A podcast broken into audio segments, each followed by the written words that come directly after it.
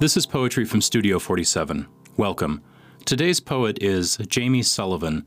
Sullivan was born on August 20th, 1949, and grew up in St. Louis, Missouri. He attended Creighton University in Omaha, where he received his B.A. in 1972 and his M.A. in 1974. Sullivan returned home to study for his Ph.D. at St. Louis University, which he received in 1982. His work has appeared in such literary journals as The Lake, Flyway, The Briarcliff Review, and many others. Sullivan's first collection of poetry, Pack of Lies, was published recently. He lives in Yankton, South Dakota, where he teaches English at Mount Marty University. Today's poem is Social Contract. My wife and I have a fenced-in backyard, which means that we can throw balls for our energetic dog and watch her chase squirrels.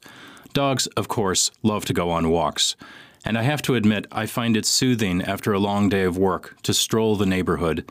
And yet the inevitable will happen when she pees on a neighbor's lawn, or worse, leaves something else behind. Now, I'm pretty good about remembering plastic bags, but there are rare occasions where our dog does her business and I realize I don't have a bag.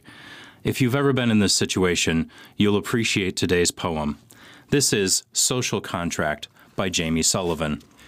After we crossed the field, rough with thistle, ragweed, and snarls of creeping jenny, the dog stops, squats, tail out, knees shaking, and craps on the lush, soft, treated for weeds and fertilized, watered with a fine spray automatically every other night, grass of Jehovah's Witnesses' Kingdom Hall, a windowless bunker on the other side of a smooth and empty parking lot. I know it's time for the humbling task of reaching into a plastic grocery bag and lifting the three glistening ingots of steaming dog dung in my hand as I pull it through the bag, spin the plastic, and tie it tight. Then I will carry this package like a dainty jeweled purse home to the trash. Except that I have forgotten to stuff a bag in my pocket. I know the law. The person in control of any dog shall be required to dispose of any fecal matter deposited by said animal. Dog feces carries heartworm, whipworm, hookworm, roundworm, parvo, gardiasis, salmonellosis, and cryptospidosis. Furthermore, only responsible dog owners leave their dog's waste for others to look at. Said animal looks at me, but I know this is an issue on which the human-dog divide is wide.